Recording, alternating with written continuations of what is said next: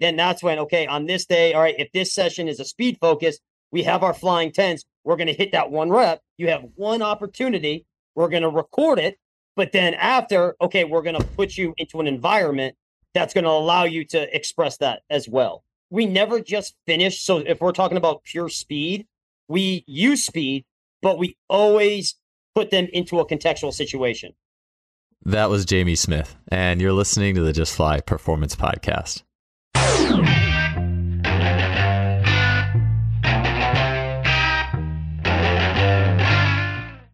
Today's podcast is brought to you by Simply Faster. Simply Faster is an online sports technology store that curates the best of in various elements of training, such as timing systems with the Freelap timing system, training tools with things such as blood flow restriction training and the kBox, athlete monitoring devices such as velocity based training, force plates, and the VO2 Master, and much more. I choose sponsors for this show that I use their products personally. And I have been loving using blood flow restriction training this past year. The Freelap timing system has been an absolute staple for me. I've really enjoyed using bar speed tracking and the kBox. Those and other products in their store have been a really valuable part of not just my coaching journey, but also my journey as an athlete. They have as well an amazing blog on sports performance and are a top notch company with great customer service. Be sure to check them out, and you can do that at simplyfaster.com. That's simply with an I, faster.com. Welcome to another episode of the podcast. Great to have you here. In sport, we see so many elements of the human experience. Within competition, we see excitement. We see a present minded flow state, at least hopefully see that. We see variability and elements of randomness and problem solving. And we also, if you're interested in the link to outputs and weight training and speed, we also see potentiation. We see within the excitement and the engagement of sport this powerful stimulus that can make other training sessions and training elements better. And when we really learn to harness, understand, and leverage sport, we have a truly exciting combination at our disposal when we're creating training sessions for athletes. Our guest today is Coach Jamie Smith.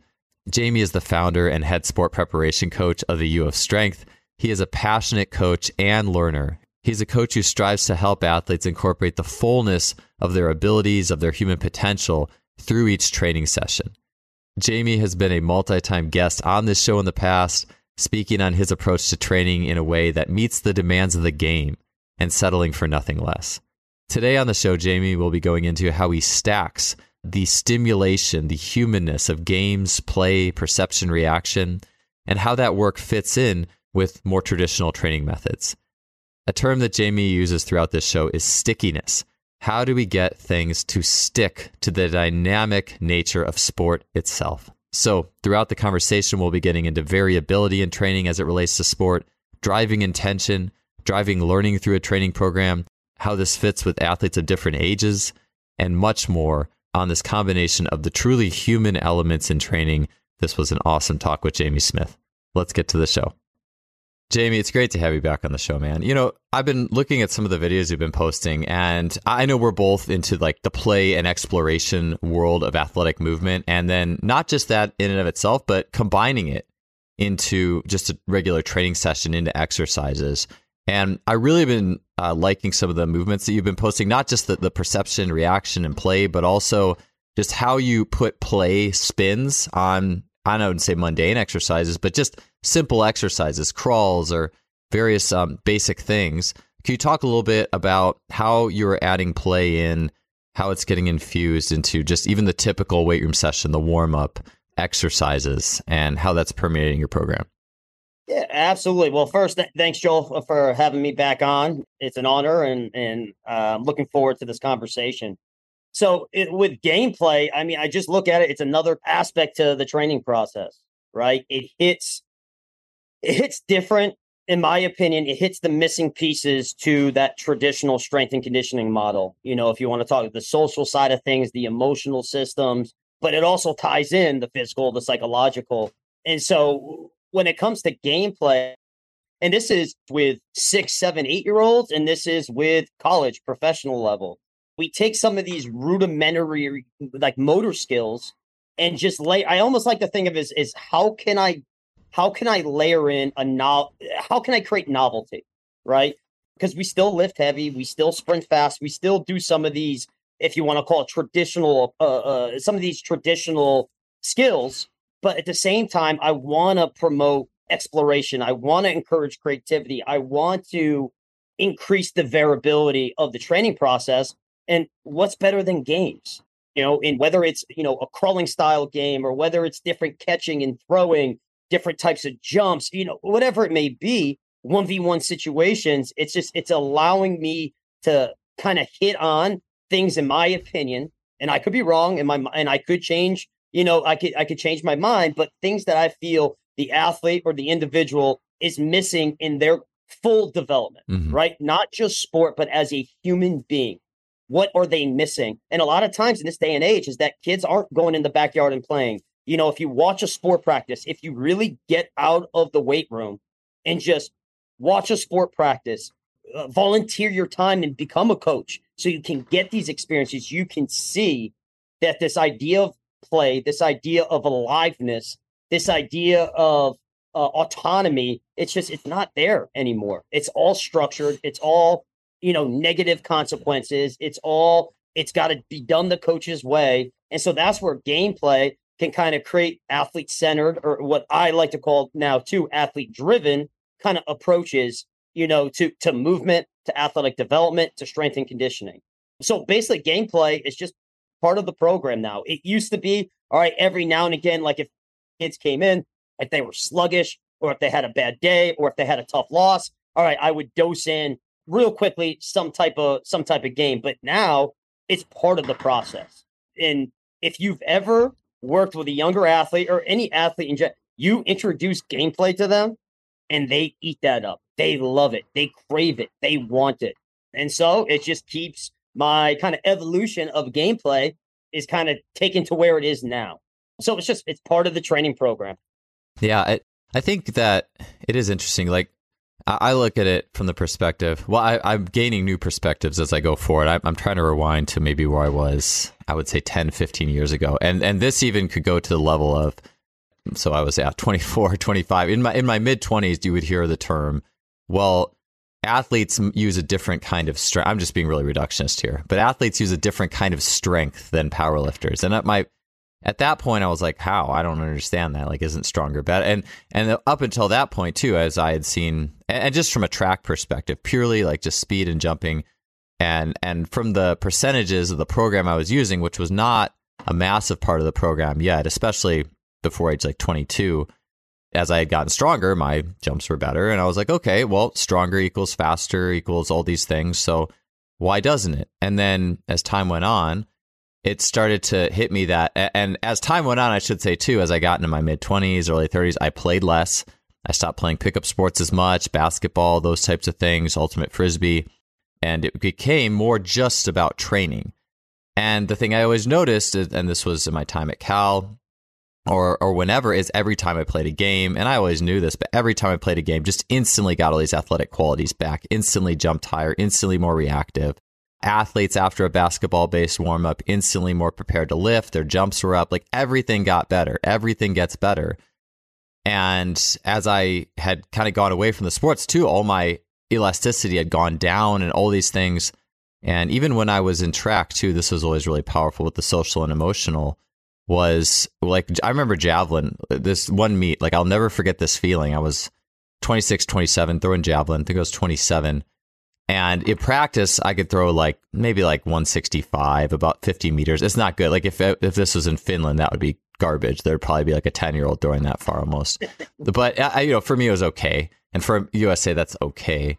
And then I would go to the meet though, and I was like, where where there's an emotional difference, and I would be a completely different person. I felt like someone else. Like it was like I wasn't even in control of my body anymore. And here I'm warming up, throwing 195, 200. Like, and I'm like, where is this coming from? I don't even know where this is coming from. And, but that's like the spirit of competing, like how much emotion can change things. And, and that's not a new secret. Like the Russians talked about, it was in super training, the super training book. Like that's been around. And I think just as I've had more experience of those emotions of things and how if all you're looking for is outputs too you know if you don't even care about ta- if you're listening to this show you're like ah I really just want to stick to outputs. You know, I don't even care about skills or play as much. You know, I, I mean, that's where I first started with it. And that makes a big difference. And th- I, now I coach youth soccer now too. And, you know, we were talking a little bit before the show. And for age six, like the biggest thing for those kids is has zero to do with any sort of tactics, nothing you say to them to do. It's purely their emotional readiness state and their emotional maturity around the game and their competitiveness as well. Like it's all it's it's so much that and that doesn't just go away either. It's not like they just turn, you know, 12 and like that part of you just di- disappears. it's still there and and we act like it's not. And so that's I just I just love that idea of hey, how can we take the full humanness of this experience and infuse it into you know you could warm up with a game but uh, yeah like like i was alluding to like you could turn crawls into a game. You can turn plyos into a game. You know you can turn things into a game like or an exploration. And yep. so I, I was gonna you know I'm, if you have any follow-up on that i'd love to hear it. But then as well i was gonna ask you like okay like maybe some specific examples like okay you have athletes crawling. Well how could you make a game out of that? You have athletes doing plyometrics. How could you make a game? I'd be curious how you uh, approach those specific skills within a session yeah, a- absolutely. And it's so like if we take, for example, crawls, we always give the athletes context. We always give the individuals context. So it's not like something where it's like a kid comes in day one and we're like, do a crawl battling game, right? These kids, we have we teach them, you know, initially, you know, the first couple sessions, the first couple weeks, just so they have general understanding. Okay, what is a crawl? Because you get an eight, nine year old, they haven't crawled for several years. Uh, you know, they haven't really fallen down, you know, because it's frowned upon and they don't do it on their own because they're trapped in their bedroom playing video games. So we give them understanding of, okay, opposition, or we give them basic understanding of, okay, this is a bear crawl, this is a crab walk. So they understand. But once it gets to a point where it's like, all right, they understand what it is. All right, let's layer on challenges. And so, and so gameplay is, is, is one challenge, right? And so I mean, we have so many different. There's there's a million and one different ways, and there's no right or wrong way. But we'll have different, you know, crawling, like I just said, where it encourages roughhousing, where they're working on kind of gaining leverage and they're getting comfortable interacting in someone's opponent in, in an opponent's bubble, which is basically an arm's length or in kind of inside their space, where they're trying to pull the opponent, you know, to the floor. We do kind of like almost capture the flag idea, where we might do bears versus crabs, where they're they're one team's in a bear, you know, in a with bear crawling strategies, while the other one is in you know crab walk strategies, and they're trying to get the opposing. Maybe one athlete is wearing a scarf, or maybe there's a ball, and so there there's some there's some tactical awareness where they're they're uh, and and I'm not saying a damn thing. They're mm-hmm. kind of figuring out okay who's going to go on the offense, who's going to go on the defense. We have different kind of uh, ball games we do with crawling. You know, you can take your simple spike ball, which is everyone loves spike ball, and you can take a hula hoop or a ring, buy a couple stands, and basically lower the net down, right? Create your own kind of spike ball net where they have to stay in a bear and they're they have to bounce the ball inside the ring and then they have to catch it while trying to keep one the opposite hand on the ground and then throw it down again which for me is is really hard so there's, there's so many different ways, you know, whether it's individual based, whether it's team based, also whether it's eh, you know exploration, where we'll take okay, they understand, they have context what a bear crawl is. We might say, okay, you have you have five yards, right? Every time your hand, every time you make a movement, it has to be something different. Whether it's different hand positions, whether it's you're trying to be small, whether you're trying to be big, whether you're moving super slow, whether you're moving really fast, you know, whether it's a race. You know, there's so many different ways to layer on these challenges. And a big thing we do, especially with the gameplay, is we never repeat the same game twice in a row. Hmm.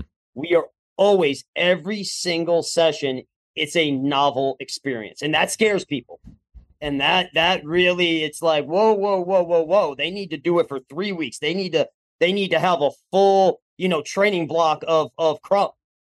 I disagree. In my opinion whether it's crawling whether it's catching throwing diving dunking uh, all whatever type of motor strategy you want to talk about i believe in novelty. I believe in exposing them to a wide range of situations so that they can start to figure out what works and what doesn't work. What tool or what solution can they put in their toolbox so that when they're five years old or 10 years old, that skill will stay with them or that tool will stay with them for the rest of their life. And that doesn't happen by doing the same thing over and over and over again with me on their back shoulder, screaming at the top of my lungs, coaching every position possible. It doesn't. It just it doesn't work like that.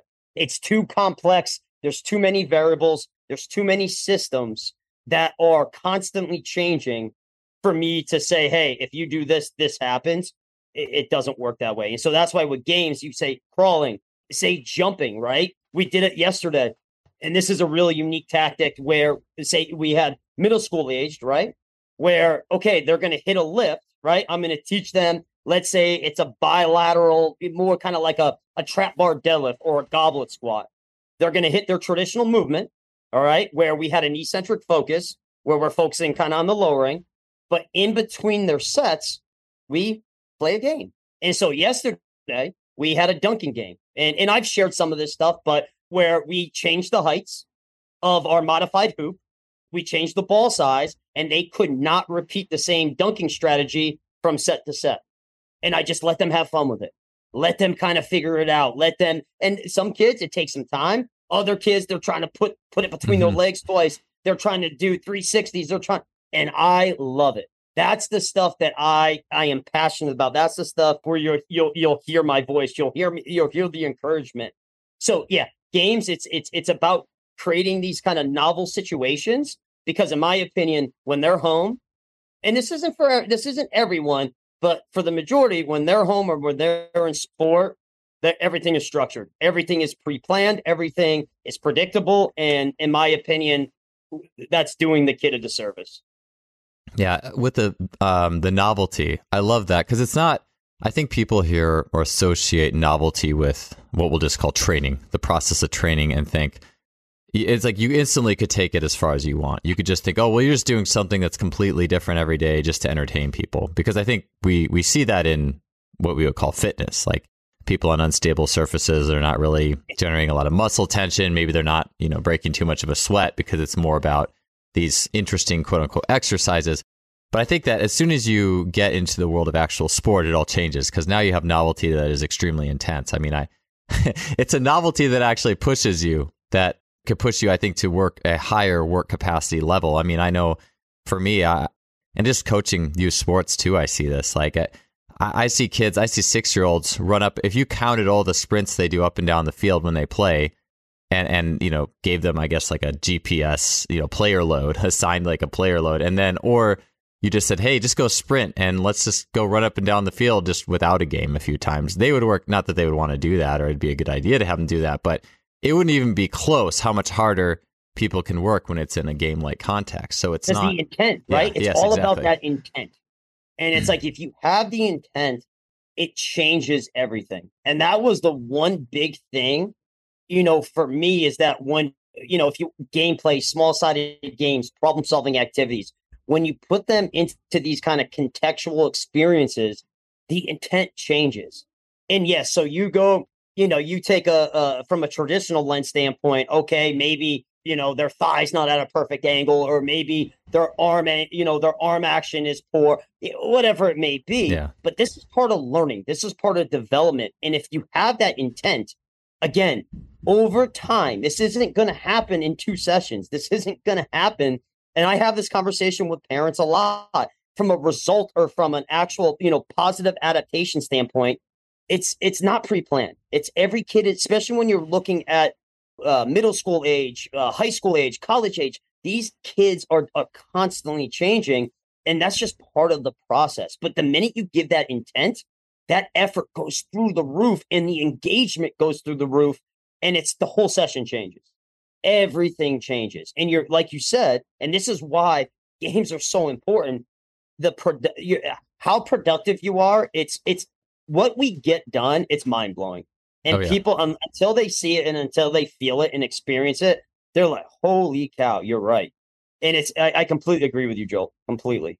Yeah, I think that I think about it this way. I'm trying to gather a few thoughts. Is I, you know, and I, I think I'll be having some podcasts upcoming talking about this as well. But Tommy John has said, I think on this podcast, but the idea that to to adapt, you have to stimulate your entire system to a higher level than it's ever been before.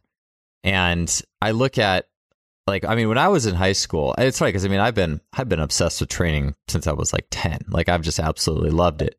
And when I was in high school and, and then like age twenty one, like there was this period of time like doing I mean, yeah, I was lifting, but it wasn't like a lot. But I was going out playing, which is intentful, trying dunks, you know, with people watching, like in between games, yeah, doing plyometrics and things like that as well.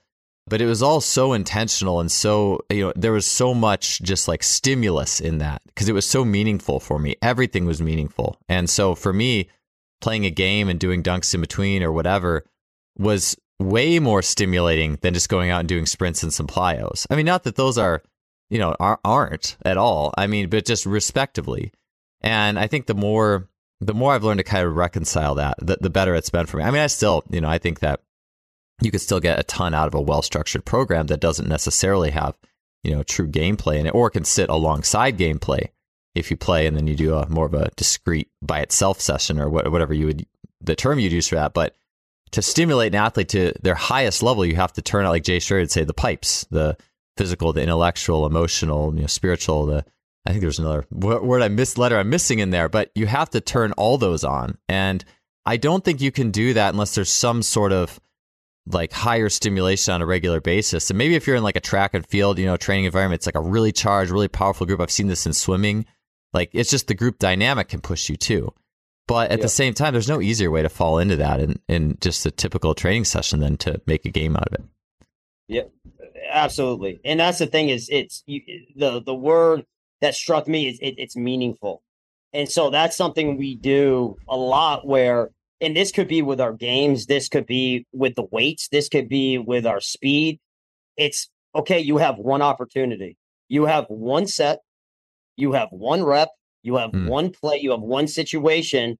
All right, let's go. And whether it was successful or not successful, it's it, again the intent in creating meaning and not allowing and i think this is this is another really important concept where it's it's not going not affording going through the motions not allowing really getting these athletes to understand you can't just hide in the corner we have to really figure out what makes you tick and kind of again looking at i i look at it from a physical psychological emotional and a social standpoint but looking how we can get all of those pieces to connect on a given day because the beautiful thing about this is that every day, every session, every week, every month, every year, it's changing.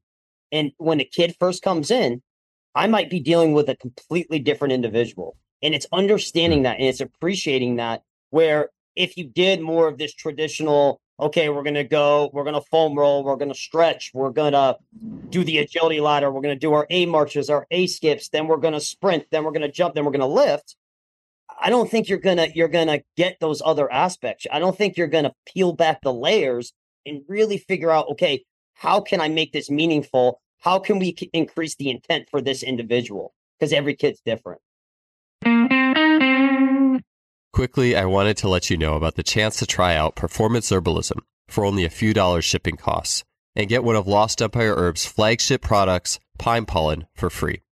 Switching to an herbal emphasis in my supplementation has been a life changing switch for me.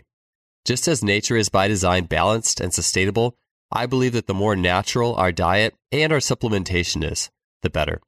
I love and use several Lost Empire Herbs products that boost not only my energy, but also my strength. These include Shilajit resin and the Phoenix formula. You can check those out by heading to lostempireherbs.com slash justfly and grab 15% off. If you're on the fence about the power of herbalism, I have a great offer for you, which is that you can get free pine pollen. Pine pollen is an herbal powerhouse that is a hormonal and energy booster packed with nutrition. It's actually part of the Phoenix formula. And you can get that for free along with the normal shipping fee at justflypinepollen.com.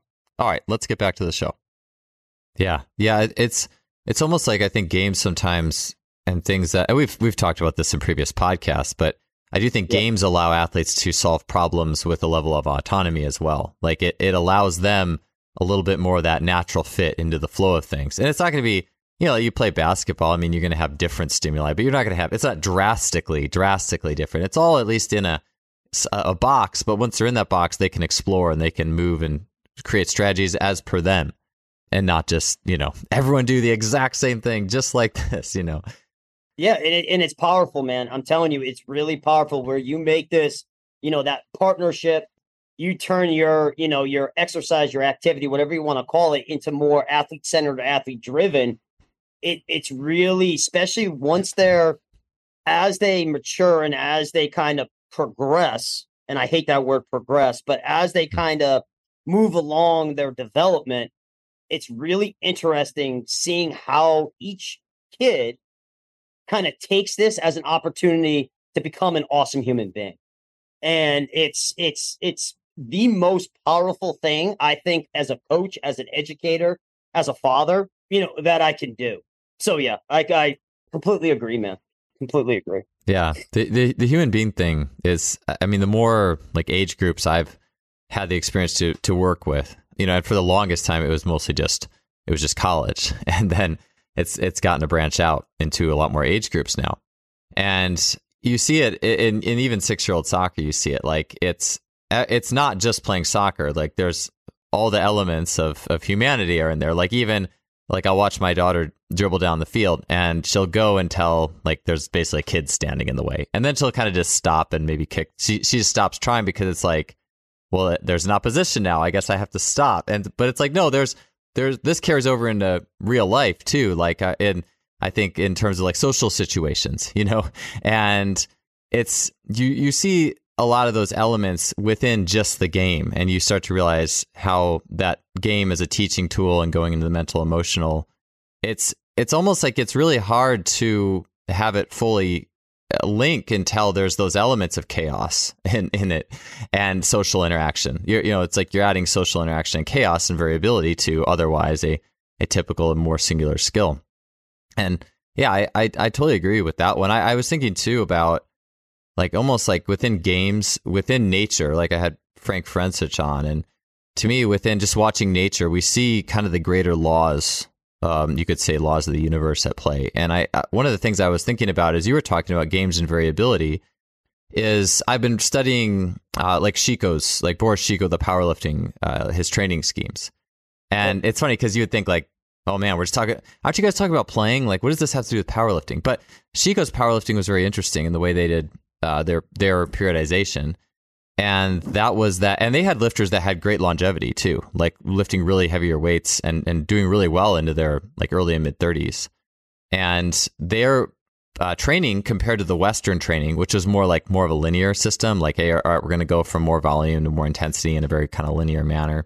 And of course, that's been picked apart. Charlie Francis had a lot of qualms with that, and that started that train of things to vertical integration. But the, yep. I mean, Sheik all along, it was variability. It was, hey, these weeks, like the intensity is going to be relatively similar week to week, like just like life. Like it's not like you're out, you know, in a very like nature based. I don't know if I was in like a more, you know, ancestral or tribal or whatever situation. It's not like the tasks I'm doing are going to be kind of the same for the most part. I would I would imagine, but it's just it's just kind of random how much of them I'm going to do, you know?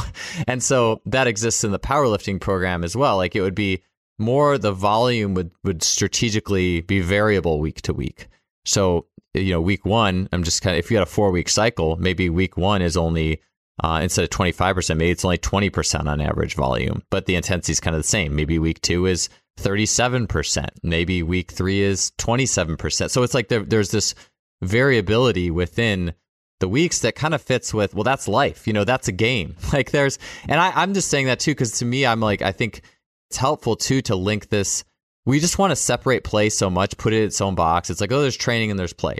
But it's all connected because that law of variability that we see in games and we see in normal life, it can impact training as well. and uh, you know, I just I just think that that's um, that's something that as you were talking about the variability within a game, that kind of does it for you too in many ways. you know, like you could have a training progression that maybe doesn't like, hey, with the weightlifting, we're not doing as much variability on that. But when you play, you get it. You know, you get that.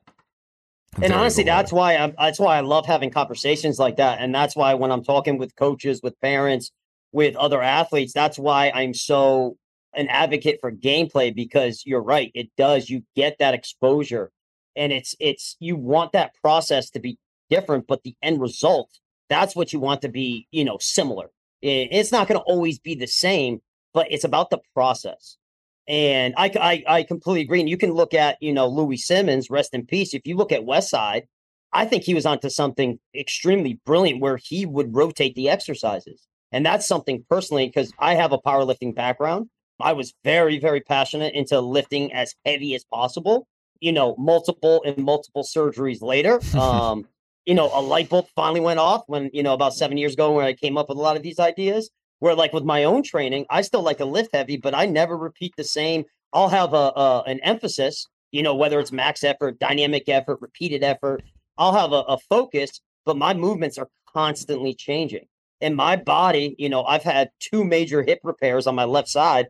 You know, I'm still able to handle, you know, talk about from a longevity mm-hmm. standpoint.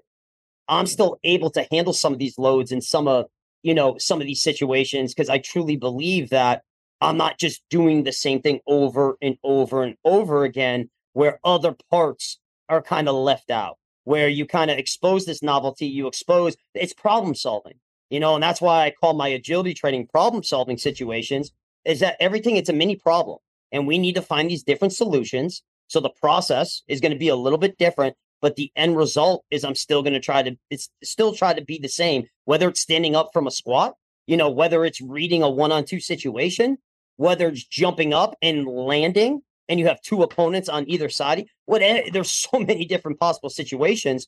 The process is going to be different, right? It's just it, the end result, you know, is you're going to want it to be somewhat similar. So it's like because I we talk about variability, right? And it's the same thing with the word novelty and the traditional coach. It's like, nope, that's wrong. You're an idiot. It's that, and I can't remember the name. What was the training system that they sold on TV for years, like P90X oh, or yeah, something? P90X, yeah. You know what I'm talking? Like it's just confusion. random, you know, ran, that's not what I'm talking about. You know, I'm talking about focused variability. I'm talking about creating these novel situations with purpose, right? It's not just okay. I throw it up on the whiteboard. Everyone does that. No, no, no, no, no, no, no. This is this is you know years upon years of thinking and and changing and manipulating and preparing to make sure, okay, this is what we're going to do today. And and being okay, being okay with, okay, I designed something, I construct something. Okay, this ain't going to work. We got to change it, right? We got to change it on the go. And a lot of the times that's what happens. And a lot of times it's like that's where I came up with this whole athlete driven model, you know, where it's like, all right, let the kids, let them, you know, give them the tool, for example, let them come up with a game. Let's see what they come up with. Because guess what? They're pretty smart. They're pretty attuned to their bodies, even though we don't want to believe so, because it's our job, right? To tell them what to do. Let's have the kids tell us what to do. And it's like a lot of these games, my, you know, I have no problem admitting this. My athletes have come up with, mm-hmm. right? And they've got me thinking, like, oh man, that's a great idea. And I can see how this can help your strength, power, speed, etc. And it's it's not because of me, you know, it's because of okay, allowing the athletes to kind of, you know, express their creativity or have a say in the process. So yeah, so it's like really important that yeah, variability, you know, novelty, chaos, unpredictability. You know, a lot of times, you know, coaches get they get scared about it. Yeah. Yeah, I one of the things I think maybe I'll turn this a little bit towards, and I, I also I, do love that powerlifting example with Louie Simmons as well. Like it's like Sheiko got it through. I think their lifts were pretty didn't change as much, but they got yeah, the variability yeah. through volume and yep. Louie Simmons got it through changing exercises and so it's. Eh, but there's there was a purpose to it. There was a they were mindful in how they were doing it. And so maybe before we switch gears a little bit cuz I do want to ask you about like like athletes in season for example or maybe strength coaches who are in a collegiate setting and maybe their their teams are already playing you know quite a bit. And how does it fit in? But before I get to that um, I did want to ask you I think uh, maybe it's a predisposition with when we talk about play and exploring in the weight room that it's like oh it's just you're, you're not even planning it. It's just too chaotic if that makes sense. I, i'd be curious for you to share a little bit about the if you were to like say okay this is the intention here with this set of play. Maybe as athletes even develop and grow too. I know you have different levels. Just curious with some of the intentionality behind these play sets that you have. Yeah so and, and i'll try to keep this simple you know because we could talk about this all day long. If you look at it, so how kind of how if you look at it from a bigger picture, I I am a, a believer and I follow kind of if you, Charlie Francis idea that kind of consolidating stressors, high low. I, I follow a low high. I flipped it where we have high stress, low stressors uh, initially, and then the mm-hmm. subsequent session is high stressors. And so on the high CNS days, that's where you know we're hitting maybe more traditional speed stuff. That's where we're hitting our problem solving, where there's more uh, there's more guidance. There's more okay, you know, I want to hit strength, power, and change of change of direction qualities. So we're going to construct a space that's smaller, where it's going to kind of you know kind of afford maybe more of these kind of strategies, or maybe we're going to create a situation where I call them perturbations, but where kids are kind of getting shoved, where they're trying to solve maybe from a defensive lens, they're trying to solve a problem, but at the same time, they're getting pushed, they're getting shoved, they're getting knocked off balance. So I call that like kind of sticky strength qualities. Hmm. So on our high CNS days, that's that's kind of what happens. But then on the low CNS days, that's where I'm looking at, you know, the gameplay. That's where I'm looking at the social side of things, the mm. emotional side of things. And for our conversation, because it's it's there's a lot of variables to this and and you can make it work you can kind of mismatch and and and, and kind of and that's the beauty of it. it it's very agile but so let's say for like an emotional focus maybe if it has a, a an emotional theme we might do something more uh, individual based game and on top of that maybe it's more athlete centered where it's okay i'm gonna i'm gonna guide the the activity where i'm i'm gonna i'll design the rules i'll design the workspace. I'll, you know, I'll design the tools. I'll, you know, I'll have a say in the process. Where on the flip side, you know, say the next low CNS session day, it will be more social focus where, mm-hmm. okay, the game's going to be more of a team game where now kids have to interact from a social side of things. You know, kids from, you know, different towns, different sporting backgrounds, different economic background, whatever it may be, but it's, it'll be more team based and then it will be more athlete driven.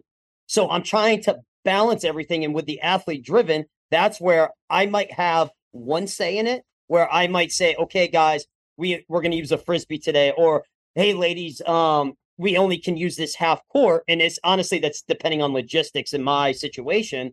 But then I let them construct the rules. I let them construct the point system. I let them determine the task. I let I let them have pretty much all say in it. And so it's kind of just like we do with strength, with speed, with power, with elasticity. I'm trying to balance everything out throughout the training week.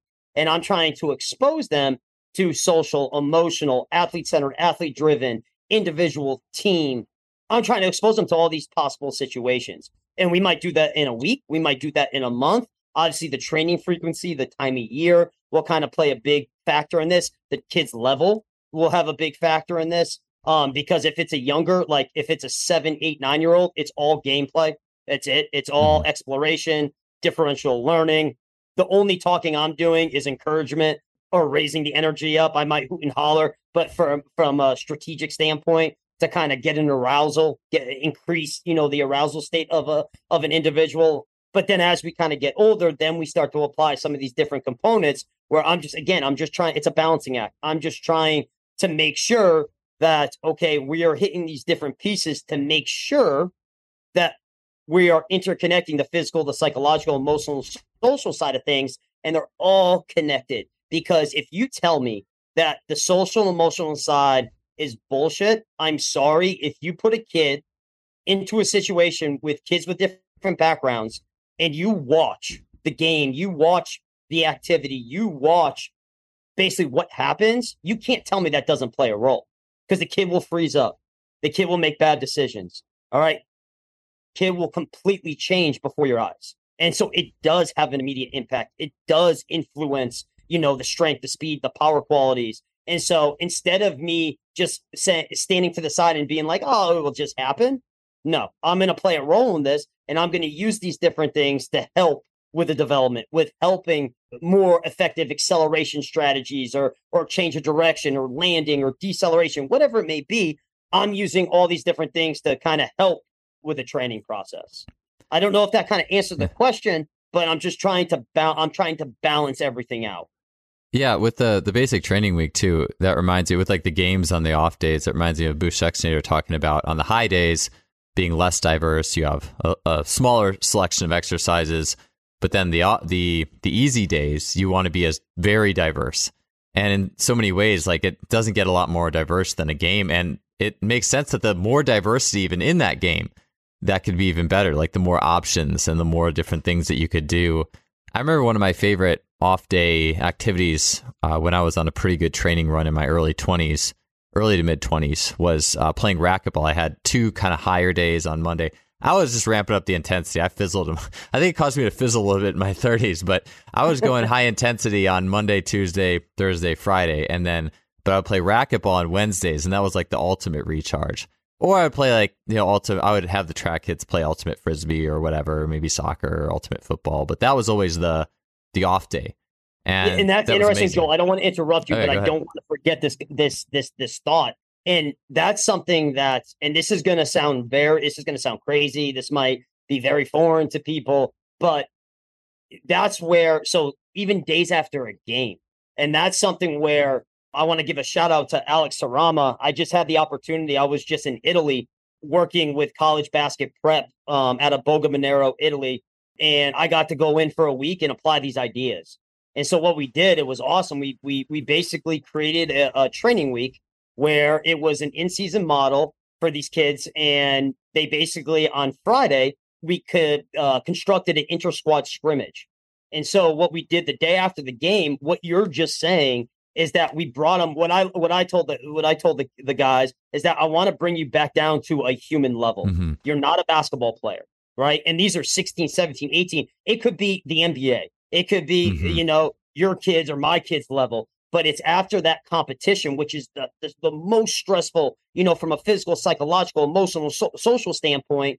I mean, your cup, if you want to go back to Charlie Francis, your cup is filled to the max. Mhm. And so the day after a game, that's where we bring them back to that human level. And that's where, you know, spike ball. We so we played spike ball. We got the kids out of their sneakers outside into sunlight, playing a game of spike ball. We did play ultimate frisbee, but instead of it being traditional rules or my rules, I allowed these kids to work together to come up with their own rules. And it was amazing to get the feedback.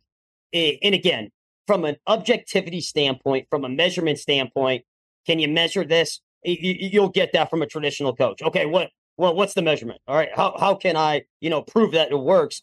My proof is that having the dialogue with kids the day after, and the way they were smiling, the way they were interacting, it was it's it's a recharge, and it's again it's you're connecting all these different systems to allow them to be a human again. So I completely agree with you. And it was really fascinating because I'm so used to being in my environment, being comfortable, right? I'm the boss, I have the say, you know, and so I'm very comfortable applying these ideas, but going across the world to some kids that, you know, English is a second language. They have no idea who I am, and I'm a little meathead. And for them to be exposed to this and see the benefits and just see it happen and see, you know, just to see the results there, it was really powerful. So, absolutely. Yeah, those off days too. I well, I have another thought, but I was it reminded me as well of the the athletes having more autonomy, not an off to be like a low day. Is I, I mean, I've been a bigger believer in autonomy as the years have gone on. I remember age 28, 29, my first year at Cal. I uh, the one of the assistant track coaches was telling me about like coaches giving out training menus and tapering. Like you could the athletes could pick a workout or pick their own, make up their own workout. And I was like mind blown. I was like, who would ever let their athletes do that at taper season? And I was like, I, I couldn't understand it at the time. And then the more I went on, the more I saw really good coaches giving menu systems to athletes, the more I, the importance I saw of giving athletes that autonomy. And when I was um back when I was in college for track, our coach did a really I, I always love this workout. I, everyone did actually. I, there were so many positive things people would say about it, but it was called just scramble circuit. So it wasn't a game, but it would be like the coach would it would be like our easy day. So the coach would uh, take us out for like a light jog, and then we'd stop every I don't know like hundred meters, two hundred meters, and it'd be like all over the place. It wasn't just like on the track; it'd be like across up and down hills and through stadium steps, and you know a lot of variability there. But we'd stop every hundred or two hundred meters, and he'd be like, "All right, we're gonna go do you know push ups or whatever." But then he would call on an athlete and say, "Hey, how many push ups are we gonna do?" So and so, and they would say. and then we jog 100 to somewhere else and then all right we're going to do you know lying leg twists how many are we going to do and so the athletes it's like you were getting variability in the movement but then also athletes got autonomy. And then of course some jackass would always say like oh we're to do like you know 50 push-ups or you know like in a row and like everyone everyone be like oh you know but but that's part of it. That's it was it's like it's like it killed anyone's next day. That in fact i would actually argue it made it better because you occasionally have that one off of somebody who really like blows up that exercise. But I, I, think that was a good one too for people who might not be as ready to dip their toes in for like go playing a game. And this is one of my bridges to things that were more like that. But I use that a lot, um, doing like on deck dry lands, like the swimmers at Cal, they would do their dry land on the deck before they hopped in the pool. And I would a lot of times call on athletes and say, hey, you know, so and so, how many of this, you know, core exercise are we going to do? And, and try to get everyone involved and give them autonomy in the process. And that was never a bad thing.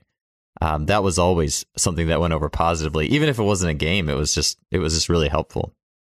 Yeah, uh, uh you're creating that partnership, right? You're you're creating that, like you said, that autonomy, and that might be a great way for coaches, that traditional coach, right, to build these menus, to build these options this might be one way to then start to introduce some of the gameplay or some of these, uh, and I don't want to say advanced, but some of these unorthodox, you know, environments. Because again, you allow it, it goes back to being meaningful, having intent. And I don't care what anyone says. If you, if you have a say in it, you're going to be passionate about it. You're going to have the, the, the, it's going to be more meaningful to you because you're going to be like, oh, this was my decision. And so, yeah, dude, that's that's that's fantastic. And honestly, that's something that we do. You know, I know we've been talking about gameplays, but that's something we do in the weight room. And we started off early on where it's just A or B. You choose, right? And and and obviously, I'm guiding them. I understand what the options are. But all right, if you're going to goblet squat, or if you're going to trap bar deadlift, or if you're you know going to hold the dumbbell here, if you're going to hold a goblet or hold one, honestly, A or B, you choose. But then you're going to take ownership of that. And for the next, say, two or three weeks, you're going to stay with that option. And then we're going to change it. But just building those menus, again, it's just, it's building that, it, that autonomy. It's making things more meaningful. And then the kid, I'm telling you, the kids will, it, it, it changes the, it goes from uh, just, you know, commanding everything to, okay, I am building this program where these kids are going to be able to take these concepts, these principles, you know these theories and being able to apply them when they're not with you right? And it's just that that's reality. You know i only get to see some kids maybe only three months out of the year or maybe only for 12 weeks out of the or, or eight weeks out of the year. They can apply these if they go right? If i have a college kid that comes to my you know my program and we do all these different things and they go to a state you know uh division one college that you know back squat day you know hang clean day you know that at least he knows that on his off days all right, if I get the guys together to play a game of spike ball or to play some of these, you know, small sided games, this is going to benefit us. And I have that. I have that. And I'm not going to say the colleges, but I have a bunch of kids. They do that. And and their and their teammates are, you know, benefit from it. So yeah. Yeah, as as you were talking to, like I my mind is kind of like turning with ideas. I really want to get to be uh, working with high school track on a regular basis here soon. And you know, and, and kind of spending time in the college sector over the previous decade, a little bit beyond that. And one of the things I was even thinking about, I've had conversations on this podcast, like we spoke about Charlie Francis's uh, tempo sprints, and, and some coaches have mixed opinions on tempo. I think it's like the abuse of tempo that really, you know, puts people off with it. Like, hey, we're going to run 16 200s today, and you're sprinters, you know, like how silly is that?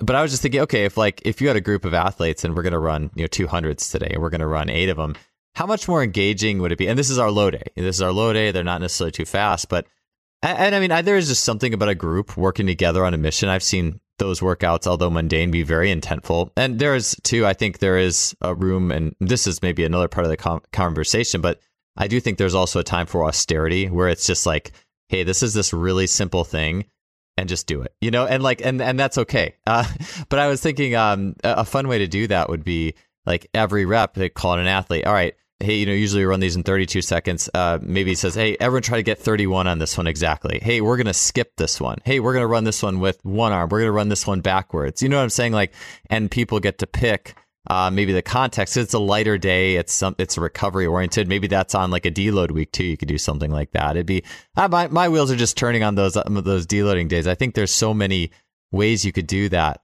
Actually, but even, even Joel, Joel, even and and I'm sorry to jump in. Oh, no worries. Even on the high on the high days, if you have an athlete that you know understands and and, and has you know has the experience level, you so let's say acceleration all right. They have the experience level, and it's like, okay, they're, they're hitting the shapes. You know, they understand some of these concepts. They have great hip projection. You know, their ankle and foot is, is is the stiffness, and it's very durable. So they they their their their acceleration strategies are well experienced. I've messed and I've and I've done this, and I've I think I've shared this where it's like, all right, if we have a speed drill, right, and you think this, you think a speed drill is okay, you're going to go on the whistle, you're going to do it this way I'll say, hey, we're going to do a three step burst, and every single rep, you're going to do something different. You'll have kids that will take their shoes off, put shoes on opposite feet. You'll have kids mm. that will use implements. We might have an aqua doll. We might have an aqua ball. We might have a dowel. They might change direction. They might go against an opponent. Mm. They might do it with their eyes closed. They might, you know, change their, you know, their, their sensory systems. So, absolutely, and it's it's not just on low days. I think again, if you look at this, where it's if, if it's it's about learning, and there's a time and place for everything. All right, because there's motor learning, motor performance, motor learning. All right, again, it's about developing. It's about making mistakes. It's about kind of pushing the envelope in regards to the different strategies that you're trying to adapt to. But then on motor performance, okay, it's about being crisp. It's about you know being to the point. It's about if you want to say mundane, but if you it's it's it's less about learning it's more about performance. There's a time and place for all of that. But i think that you don't just have to do this on low days. I think that we can do it and be even more productive on your high days as well.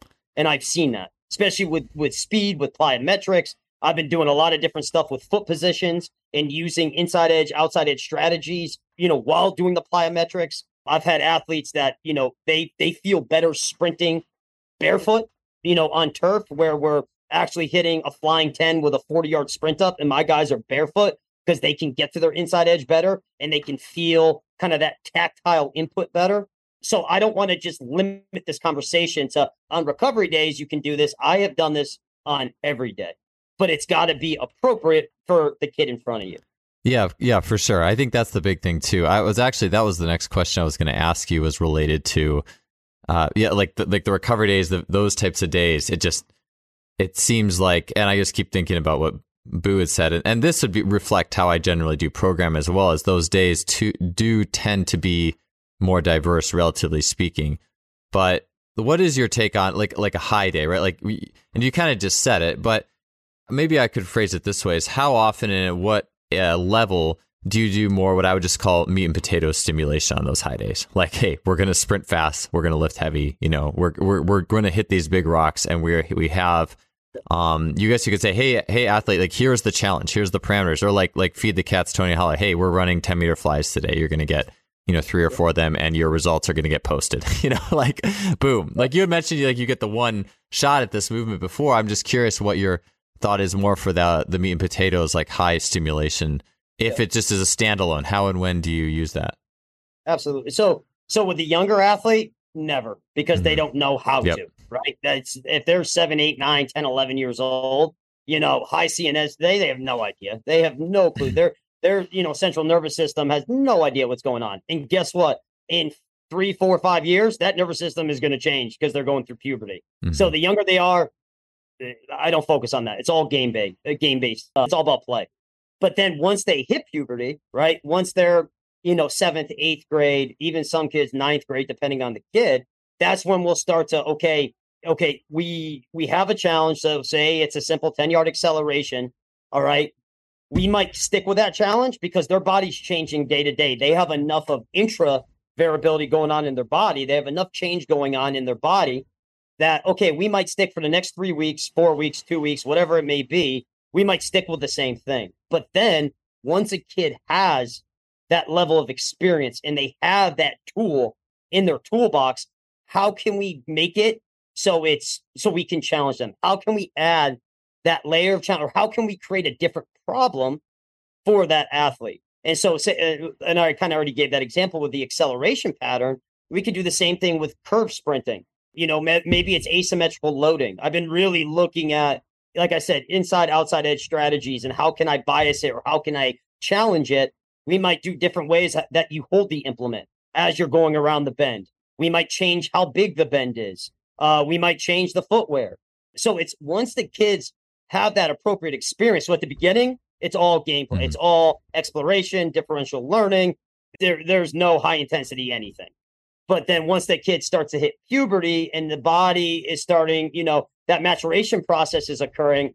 Okay, we're going to start to expose these, and it's once a week to, uh, you know, if you want to call a high intense kind of speed environment. But the minute they're done with that, then we put them into a small sided game situation because again, it goes back to the intent. And that's my opinion. You're working with an eight, seventh, eighth, ninth, uh, ninth grader. You're going to see way better speed qualities emerge in a 1v1 or let's say a, a, a 2v1 where you have a, a, a 2v1 so two defenders one offense and you have a trailing defender on your back hip you're going to see way better speed qualities because that kid is trying to evade mm-hmm. that trailing defender compared to doing, you know, a band resisted acceleration from uh, one cone to another cone. Again, that doesn't mean we don't do them. It's just it's not the focus. But then once we then get to another level, you say, you know, you're in 11th grade, 12th grade college, and you have the experience. You've been training for six, seven, eight years. Okay, then that's when, okay, on this day, all right, if this session is a speed focus, we have our flying tens. We're going to hit that one rep. You have one opportunity we're going to record it. But then after, okay, we're going to put you into an environment that's going to allow you to express that as well. So we never just we never just finish. So if we're talking about pure speed, we use speed, but we always put them into a contextual situation. Always, because uh, in my situation, I work with team sport athletes. Very rarely do I only work with a track and field. It's always basketball, hockey, mm-hmm. soccer, lacrosse, I'm always putting them into a small sided game or a problem solving situation that allows them to express or allows them to search and discover, you know, whatever we just were doing. We never just finish with that. Yeah, that that makes sense. I, as you were talking there, it was kind of clearing up. I think what was going out the the little bit of fog in my head, and I think that's because I was looking at it more from hey, mature athletes track and field perspective, or swimming, where it's like, hey, you do need these honestly, they are more simple and just a few key points, things to hit on being, you could say those flying tens. Maybe we're going to do a descending ladder of a 250, a 200, 150, you know, and just a good quality, like those kind of things. Like, but the thing is, is by the time the athlete gets to that, maybe they're 18, 19, 20, and they're, that's their sport. Well, yeah, that in itself has a lot of meaning. like that is really meaningful. If you have an athlete who's younger doing that, it, and it's, and track isn't their sport, it's not going to be as meaningful to them. And so I, that's like a direct corollary there too. But at the same time, I could use if I'm running those sprints with a mature like track athlete, I could use a game or a small game to warm up. I could still make the warm up have some game light elements. Like, hey, what we're gonna really hit it hard today. We're like, you know, we're gonna light up the nervous system. Let's let's do some things in the warm up that really light up your nervous system. And I think that's definitely fair play. You know, it, but to me, it's like having that like, hey, here's the parameters. You're gonna hit this today because it, it's also like what you're going to do in competition. But if you're a team sport athlete, well, that flying 10 competition is not what you're going to do in competition. That singular or, you know, three flying 10s is not your sport. It's, it's going to have way more open loops to it. And so it, that makes sense. I think, yeah, depending on that maturity and, you know, is it an individual sport? Is it a team sport? And I think that's an important thing to consider because, you know, or like you said, you came from powerlifting. If my mentality is individual sport, I do think that's a lot different than it's just a lot different than team sport. We should be able to switch that mentality depending on who's in front of us. Eh, one hundred percent, exactly. It's it's who who is the individual in front of you, right? And what is the what are the pieces to their? I, I like to think of it as a puzzle. What are the missing pieces? Again, it goes back to kind of this balance, this this this balancing act where I want to make sure we're dosing in these different things so they experience it. So if I do have a track and field, okay, yes, maybe my problem solving situation, you know, isn't going to be, it's not going to be the focus, but that doesn't mean I'm not going to do it. I might just put it at a different part of my program. I might do that at, you know, at the end of the pre training. I might do that on the low day or one of something. Again, they're kids. If we're talking about high school age athlete and they're just track and field, I find it in my area very rare for an athlete. If they do track and field, usually it's a donor sport. Usually mm-hmm. they do track and field to supplement football or yeah. to supplement whatever the other sport is. Very rarely have I found uh, a pure track and field. But if that's the situation, then shit, they better get some of these because they're missing it. They're missing some of these sensory components. They're missing some of these perceptual cognitive skills that are going to be at a very low level. So putting them into some of these 1v1s that allows them, okay, you can hit some accelerations or you can hit some top speed solutions. All right. Plus, you're going to do it against an opponent. All right. In my opinion, that's just another layer of challenge. That's ultimately in the in the in the bigger scheme of things. That's going to only allow them to, you know, to sprint more effectively. Yeah or to allow them to use their feet more effectively or to allow them, you know, to position their head more effectively, in my opinion.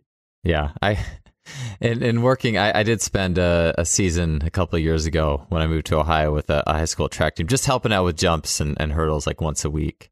And it was watching the warm up for that team was actually painful. It was excruciating to be honest, because it was just, it was just the most simple canned drills. They even did like on the ground, like Pilates, like core drills before practice. And, and these were athletes too. I was talking to the coach. I was like, you know, are there any other team sport out like basketball, football? And he was like, basically no. Like there's, it was all track only almost. And I was like, these kids, almost even more than basketball, need. I mean, I, I mean, if I was, you know, in charge of the whole workout, everyone would be getting some sort of like dynamic reaction based thing in the warm up. But these kids who don't do anything else, they need sport almost more than anybody because they have no like their motor library is so like low.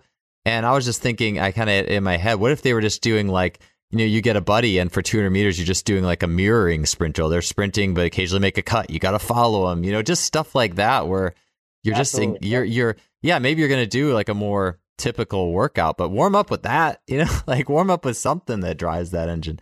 Uh, because I think people forget that there's two part when you look at movement, there's two parts to the equation. You got the output, but you also got the input. And that doesn't matter. I don't care if you're track and field. I don't care if it's if it's you know a U6 soccer, you know, practice. You have that input side of things. And in my opinion, I think the input needs to be thought of and programmed and managed just as much as the output.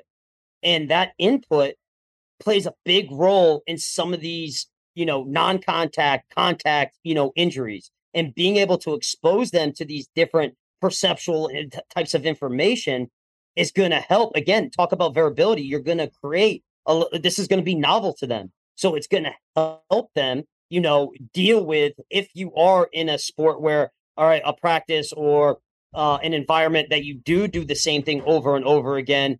This is going to build in some adaptability. This is going to build in some resiliency. So uh, it's extremely important for those that aren't getting that, you know, if they're not in a team based sport or they're not into some of these more unpredictable, chaotic situations. Yeah, it's you know, I I almost view it as it's like a breath of life into whatever you're doing, and I, I just think it's you know it's so important. One of the last things you know I wanted to kind of close this out because I think there'll be coaches listening where, and I alluded to it before, and and a lot of this is myself included, an athlete maybe it's in season. Maybe they have just a ton on their plate from an external perspective. Their the sports they're in, the practice demands, all that stuff. Let's just even say like in season, right? Like how much X what is the the gym? Like let's just say the way you're maybe not even the movement piece or the package or speed piece or package, just the gym itself and and the warm up for the gym work. What is that looking like for you when an athlete has a ton on their plate outside of the weight room? Uh, and I mean, I'm sure it's different by level too, but yeah. let's just maybe say like high school, like you know that kind of age group grouping. Yeah, yeah. So, uh, so obviously, depending on, so there's a bunch of different things where okay, are we going to be? Is it going to be more? Uh, so as the kid? So if it's in season, and and this is how I approach it. If you say high school, all right, if you have a game, if you have one game a week, or if you have two games a week, that's going to kind of dictate kind of the training frequency. So, like, how many sessions am I going to have with you know with the individual is going to play a huge role in it when i first see them you know that initial interaction is one of my big assessment pieces where i know this kid's be and, and this takes time right but if we say this is a high school athlete that has been in my program you know for several years I know this person. I understand him at a human level. We've built a good relationship. I had it's a very agile where it could I could have planned, okay, we got to make sure I want to hit a high day. We haven't hit a high day, maybe say in two weeks. I want to make sure we're getting some of these speed, elastic, you know, some of these pieces that we haven't been able to hit the previous weeks. But if a kid comes in, I never force anything.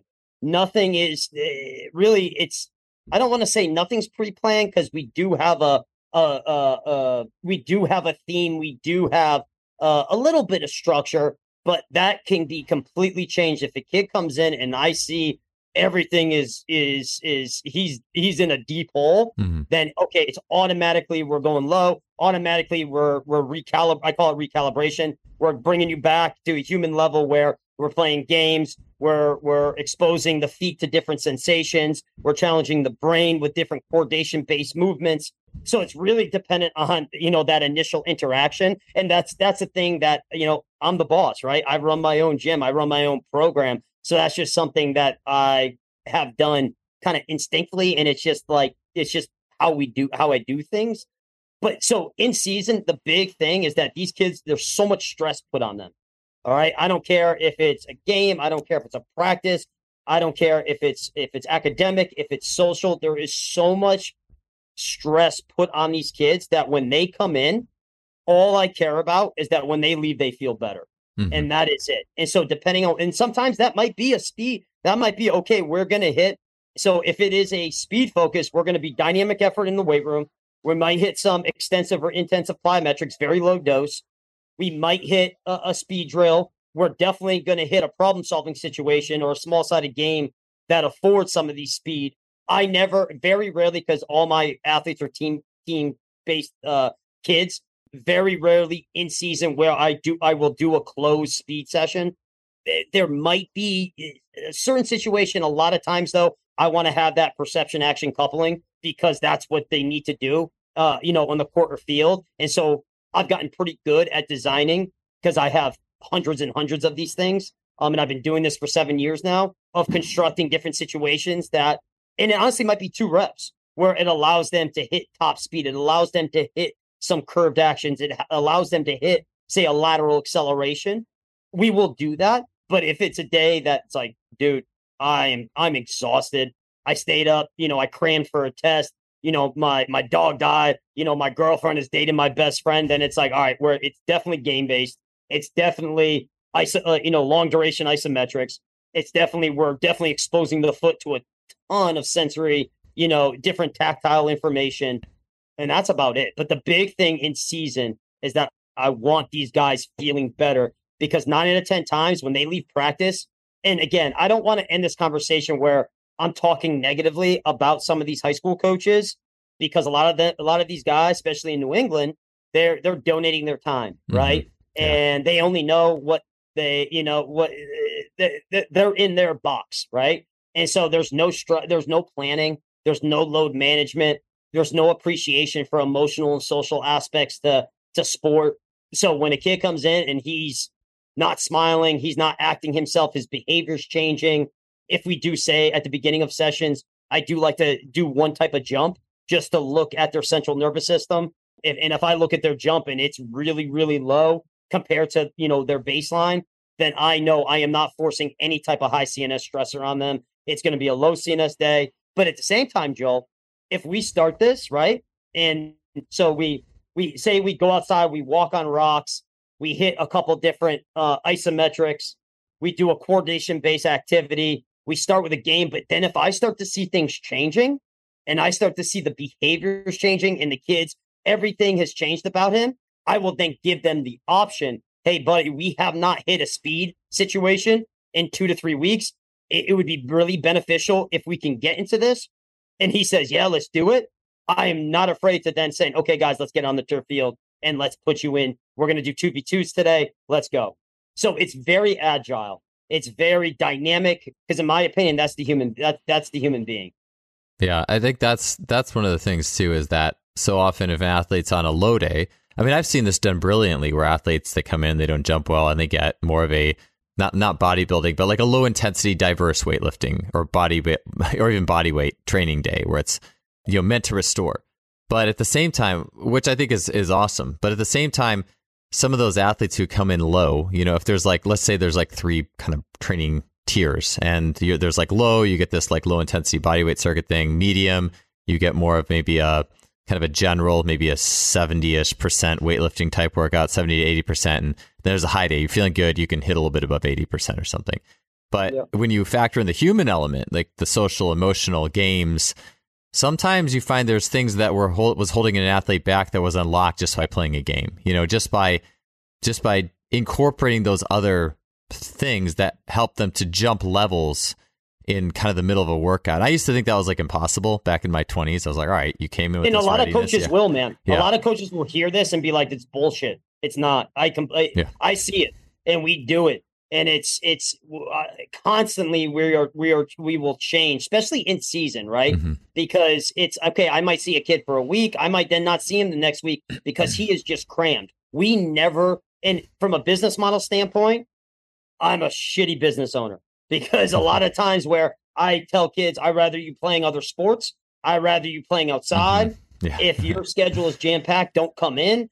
I am a shitty business owner. But when it comes to an educator and a coach, I like to think I am one of the best because that every single day it's it's it's a new problem. And so kind of taking into appreciation some of these different components, you're right. You you introduce this game element and you, you know, kind of recharge the emotional, the social all of a sudden it's like, okay, we haven't hit, let's say, that traditional max effort stimulus or adaptation. All right, guys, we're going to hit a bilateral today because uh, a two leg kind of a two leg movement is going to afford you higher outputs. All right, you guys can choose. We're going to either hit a deadlift, a hand supported squat. You choose it, and we're going to stay in this rep range, and you can choose the load, or vice versa. This is the percentage today. You guys choose the repetitions. And so exactly, but in it, but if I never did that game, or if I never put them into you know some of these unorthodox situations, I would always be okay. We're always doing low. We're always doing high, and we'll get stuck in the same pattern. And again, if you look at it from a full year, if you keep doing the same thing over and over again, in my opinion, you're not pushing that learning learning envelope. You're not you're not pushing that development. Yeah. Yeah, couldn't agree more. I, I have um I got like one of those little grip testers. It's amazing how far they've come down in price the last five years, but I got a little grip yeah. tester and you know, I was using it a little bit to like assess readiness for training days. And then I kind of was getting to the point too where it's like I'm just training here by myself. And you don't want it to become a self fulfilling prophecy, you know, because sometimes you see that number and it's like, okay, that's all I got on the day. And and what I actually became a little more interested, I do think it's a nice guidepost, but at the same time, yeah, you don't want it to become that self fulfilling prophecy. And that's why I think sometimes it's the best if only the coach can see that and the athlete cannot. But needless to say, I actually became more interested in it a little bit as just a almost to see how it changed as I went throughout like the social, emotional, and stress flow of my week. Like, for example, I remember there was a Sunday I went, um, played disc golf on a really fun course with, with some friends. And like literally right after that, like my grip was up like, I don't know, like 10, like probably like 7%, which is a huge jump just because I just went and did something that was fun and meaningful and in nature, you know, like it's, uh, it, yeah, it's amazing. Did, it is because, and I recently did a post on this where I messed this whole summer. I have five athletes that we did that where we collected some sort of objective data, whether it was a jumper or a specific, uh, a lateral bound. Uh, I used the G Flight system, and I had five athletes, and these were athletes again. They've been they they had the experience, but it was really interesting where we would measure the jumper bound, we would then play a game, and then we would retest it. And I want to say it was like 92, 96% of the time, so almost all the time that their their performance metrics improved. And yes, there's so many different factors. I just thought it was really interesting to use the game play, you know, style to help kind of with it, you know performance uh, performance outputs or, or, or metrics. But also, I took the same idea and I did it with younger athletes. Just I was curious, where I had them do a really standard non counter movement squat jump. Had them do the jump. They didn't see the recordings. I I recorded everything. Had them do a similar game, very simple. Say it was spike ball or wall ball, very simple game. And then when they went back to do it again, theirs actually went down. And it was really interesting to me where it's, you know, this idea of variability and this idea of, focusing purely on outputs, depending on the skill level and the maturation process. I just thought it was really fascinating to see, okay, with the experienced athlete using gameplay to potentiate, you know, some of these more traditional means. But then with the younger athlete, it's like no matter what you do, it's always going to be constantly changing. Uh, so I thought it was really interesting, you know, on that side of things. Oh, that's awesome. Yeah, it fits too. You know, Jake Tuura was talking about I, when he was hanging out with Jeremiah Flood and they were playing like this game they called Gator Ball and they'd run like 10 flies in between like bouts of playing. And I've seen this too, playing like just indoor soccer and go run like a, a 20 meter sprint. Like it, uh, the game makes it better. it's like anyone who's been in that situation. I mean, all you gotta do is play pickup basketball, do some dunks after. You know, I mean, it's like that. It's that's the juice. That's, and just try it. And yeah. if you've never done this before, instead of instead of just shutting this podcast off or you know mfing me, just try it and just go experience it. And then then let's see, you know, and if you disagree, you disagree. That's fine. But if once you go do it and you see it, it's it, yeah, it's a very powerful training tool and teaching tool. Yeah, for sure. So yeah, I, I the the games it's it's just it is the truest art too because it's not I mean, yes, you, you start with with hey, here's some setups, here's some games, but as soon as you jump in the game, you just your intuition starts, you know, coming online. The athlete's intuition starts coming online. Hey, this would be a fun thing to try. Let's do this. And how long are we going to do this? Then let's go run this, you know, more discreet, like ten meters. It's just that's where so much of the, the our humanity just all comes together. It's like this center point. and yeah, yeah it's it's something and you can make connections, Joel. That's the thing, and I, I I have this word and I don't know if I've taken it from anyone. Um, and if I have, I apologize and I give that person credit. But it's it's uh, stickiness mm. is that that's where these gameplay, these small sided games, and then blending it with the traditional, you know, uh, uh, environments, and then blending it with the traditional weight room, and then some of these kind of unorthodox weight room methods. That's where you can you can you can create context and you can connect them. You know, whether it's you know teaching a kid you know how to change their center of mass whether it's teaching them, you know, how to use their foot more effectively. That's where you can kind of, if you flow in and out of some of these environments, that's where you can, okay, I'm gonna, I'm gonna explain something to you explicitly, but then I'm gonna let you feel it implicitly. And it's just kind of this balance act, but allowing them, allowing them to kind of feel and make these connections. I think that's where we get, you know, the strength, the speed, the power. We create this these sticky qualities that stays with the kids for the rest of their lives.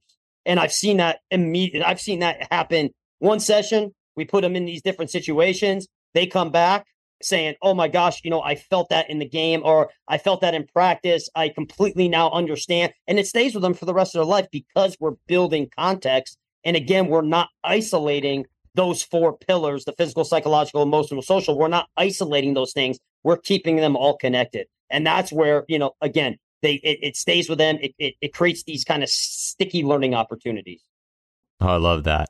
That's a, that's a good thought. Um, one for just me, that's going to stick literally, not pun not intended, but with me after we, we hang up the phone here. But I think it's a wonderful way to close too, Jamie. I just yeah, the whole the whole play thing that was a great way to close it out. And I, I just think yeah, the more people get their hands dirty with this stuff and get in that play, uh, infusing that, mixing that in with more traditional training, I think it's just it's the results are amazing and it's just it's a lot of fun too. So thank you so much for being on the show. Really appreciate it.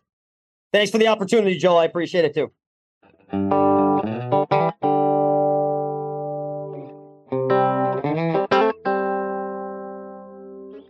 Thanks for tuning in. Appreciate you being here, and we'll see you next week.